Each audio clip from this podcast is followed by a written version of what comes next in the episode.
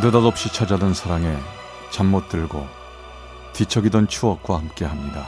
라디오 사랑극장. 어느 날 사랑이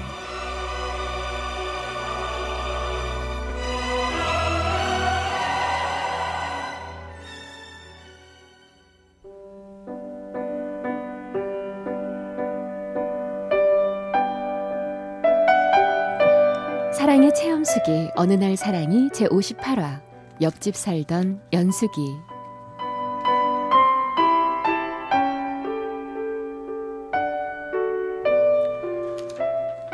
강원도 강릉시에 살던 우리 집과 연숙이네 집은 서로 건너다 보고 있었습니다.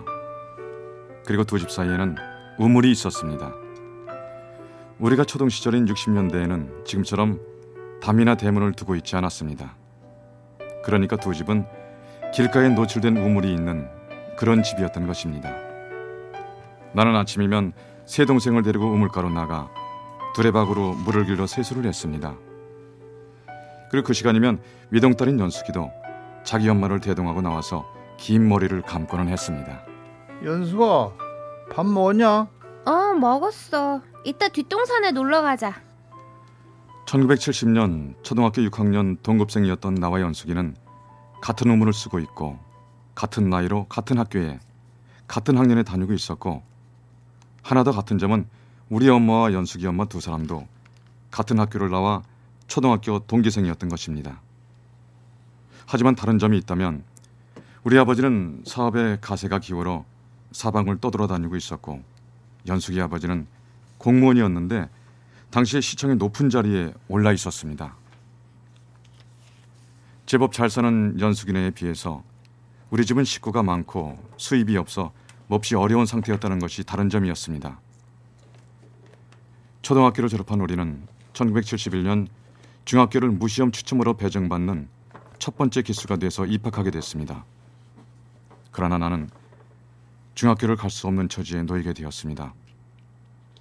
입학 등록일이 되었으나 돈을 구하러 나간 아버지는 한 달째 연락도 없었기 때문입니다.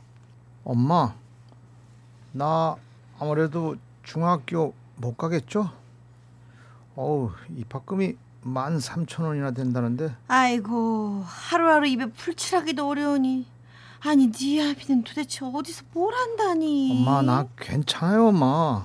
중학교 안 가고 서울에 있는 공장이나 시장 같은 데 가서 어, 일하면서 돈 벌 거예요. 아휴 네가 무슨 죄냐. 아유 참 미안하다 엄마는 별말 없이 돌아서 울고만 계셨습니다. 그런데 밖에서 사람 소리가 들렸습니다. 하경이 엄마 안에 있냐? 연숙이 엄마였습니다. 엄마는 서둘러 눈물을 훔치시면서 밖으로 나갔습니다. 걱정 마라 우리 그이가 처리해 놨대 정말 아, 고맙다 정말 고마워 네 저희 이 은혜 절대로 잊지 않을게 내가 못하면은 응, 우리 하경이 보고 내가 꼭 갚으라 그럴게 아이고 정말 고마워. 어, 그만해라. 나보다도 우리 연숙이가 얼마나 복가된 줄 아냐? 오늘 지 아빠 사무실을 쫓아갔잖아. 아유 기집애가 거기가 어디라고 말이야? 아무튼 잘 됐다. 나 갈게. 사방에 돈을 끌어다니던 엄마였으니 당연히 연숙이네도 갔을 것입니다. 그런데 못 받게 될 가능성이 더 큰 돈을 선뜻 내어줄 사람은 없었던 것입니다. 그런데 연숙이가 나서 주었던 것입니다. 그 덕에 나는 중학교 입학금을 낼 수 있었습니다.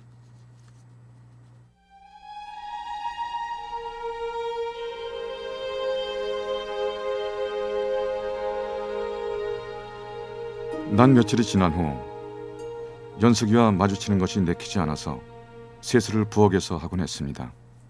그런데 바로 아랫 동생이 나를 불러냈습니다. 연숙이 누나가 좀 나오래 연숙이는 추운 날인데도 불구하고 집 뒤 야산에서 나를 기다리고 있었습니다. 저기 다음 주 졸업식 때 너 교육장상 받게 됐대 알아?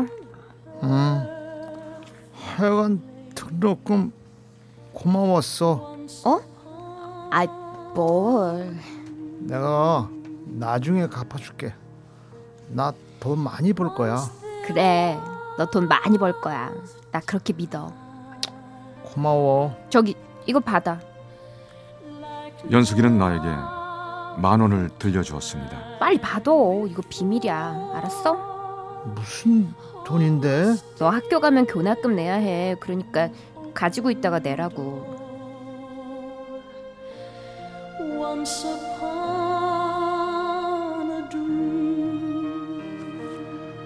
연숙이는 내 기원학금을 만들기 위해 용돈을 쓰지 않고 모았던 것입니다. 그 후 연숙이는 3개월마다 나에게 만 원을 챙겨주었고 나는 그 돈으로 교납금을 낼 수 있었습니다. 나는 엄마에게는 선생님이 교납금을 내주었다고도 하고 시험 성적이 좋았을 때에는 장학금을 받았다고 둘러대고는 하였습니다. 그렇게 저는 고등학교 입학금에서 고등학교 교복까지 모두 연수기의 힘으로 이루어졌습니다. 전 대학 진학을 포기하고 빨리 취업을 하려고 실업계 고등학교를 갔습니다. 세 동생을 거두어야 하는 나에게 대학 진학이라는 것은 사치라는 것을 느꼈기 때문이었죠. 그러던 고3 어느 날이었습니다. 연숙이는 취업 준비에 여념이 없는 나를 불러냈습니다. 오, 잘 지냈니? 어, 공부하느라 바쁠 텐데.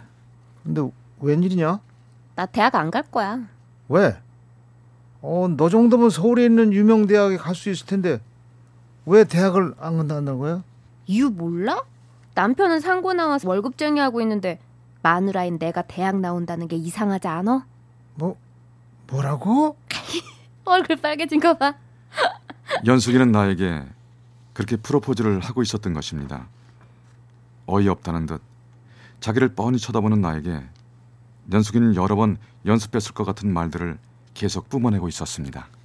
나도 취직할 거야. 그래서 내 월급으로 너 대학 보낼 거야. 연수가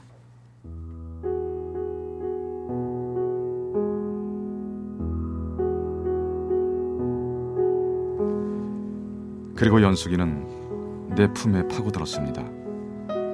나는 연숙이를 꼭 껴안아 주었습니다. 난 꼭 꿈을 꾸는 것만 같았습니다. 나는 그날부터 연숙이를 위한 하루하루를 만들어가고 있었습니다. 우리는 매일 아침이면 우물가에서 눈도장을 찍었고 밤에는 뒷산에서 서로를 확인하고는 했습니다. 우린 진심으로 사랑하고 있었습니다. 그리고 나는 학교의 추천을 받아 고3인 1976년 10월 서울에 있는 회사로 취업을 했습니다. 그런데 연수기가 문제였습니다. 대학을 안 가겠다고 우기던 연수기는 결국 예비고사를 보는 날 시험을 치르지 않았던 것입니다. 이 일로 연수기 엄마는 결국 쓰러지는 불상사가 일어나고 말았습니다. 소식을 들은 엄마는 연수기네 집에 가서 하루 종일 연수기 엄마를 간호해주고 돌아왔습니다. 아이고 연숙이 자는 왜 지엄마 속을 뒤집어 놓냐? 아니 좋은 대학 나와갖고 좋은 데 시집 가면 되겠구만. 너 혹시 이유 모르냐? 연숙이가 갑자기 왜 저러는지? 나는 엄마의 말에 아무 대꾸도 할 수가 없었습니다. 그리고 며칠 후 연숙이 어머님이 우리 어머니를 찾아오셨습니다. 난 뒷방에 혼자 앉아 있었죠. 정말 너 모르는 얘기야? 무슨 소리야? 우리 하경이 아무 말 안 하던데. 아, 그 우리 연숙이 혼자서 왜 저러는 거야? 지금 방금 전에 우리 연숙이가 그러는 거야. 네 아들 하경이 따라서 서울 갈 거라고. 아니 지들 나이가 몇이라고 서울에 같이 가. 너 똑바로 들어. 나 네 아들 안 된다. 네 아들 절대로 안 된다. 너도 이유 알지? 아니 왜? 아니 우리 아들이 어때서? 어? 아니 내가 가난뱅이지 우리 아들이 가난뱅이야? 아니 우리 아들이 어디가 어떤데? 아이고 나도 싫어. 나도 네 딸 싫어. 아이고 서로 아니라니 잘 됐네 뭐. 연숙이 엄마가 가신 후 엄마는 저를 부르셨습니다. 너 내가 혹시나 해서 하는 말인데 연숙이 절대 안 된다. 어? 이유는 말 안 해도 알지? 이 엄마도 절대 반대야. 어? 이러면 너 결국 너만 상처받아. 알았어? 예. 알았어요. 그만하세요. 나는 집에서 더 견딜 수가 없어서 며칠 일정을 앞당겨 보따리를 챙겨들고 서울 회사로 올라왔습니다. 물론 연숙이는 볼 수가 없었습니다. 아니 보지 않고 도망치듯 고향집을 떠나왔습니다. 그리고 난 이후 연숙이와 어떠한 연락도 하지 않았습니다. 그렇게 저는 연숙이를 점점 놓아가고 있었습니다. Have you ever had the feeling that the world's gone and left you behind? 그리고 2년 후 나는 입대를 했습니다. 그리고 면회를 온 엄마를 통해 연숙이네 소식을 들을 수 있었습니다. 연숙이네 호주로 이민 갔다더라. 아이고 이민 갔다는 소리 들으니까 그냥 속이 시원하고 뭐 저 섭섭하고 뭐 그러더라. 너도 이제 연숙이 잊었지? 근데 온 식구가 다 간 거래요? 그래 연숙이 아버지도 저기 퇴직하고 다 같이 갔대. 너 아무 생각하지 말고 군 생활이나 잘해. 응? 너한테 혹시 저기 연숙이 연락 안 했드나? 없어요? 연락 나는 갑자기 허전한 마음이 일었습니다. 가까이 사노라면 마주칠 일이 있겠건만 그 멀리 호주로 가버렸다니 나는 한동안 걷잡을 수 없을 정도로 마음을 추스르기가 힘이 들었습니다. 연숙이의 맑은 목소리와 하얀 얼굴이 너무나 사무치게 그리웠습니다. 하지만 나는 연숙이의 아름다운 모습을 가슴 깊숙이 접어넣을 수밖에 없었죠.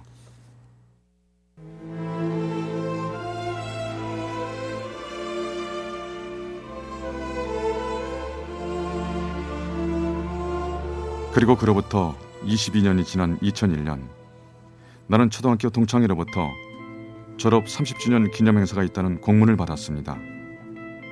공문을 접하면서 제일 먼저 연숙이의 얼굴이 떠올랐습니다. 평생 내 가슴에 담고 산 연숙이의 소식이 무척 궁금했습니다. 하지만 연숙이의 소식을 그 누구에게서도 물어볼 수가 없었습니다. 나는 마흔이 넘은 그 나이에도 그토록 자신이 없었나 봅니다. 아, 오랜만이다. 근데 너 아까부터 누굴 그렇게 찾냐? 어? 아니야? 찾긴 누굴 찾아? 야, 그냥, 너뭐 응. 첫사랑이라도 너 찾는 거 아니야? 어? 야야야, 야야 그러지 말 한잔 하자 한잔 하자. 어? 응. 별일 없지? 어우 별일 없이 우리 잘 살자. 오래간만인데 그럼 한 잔 마시자.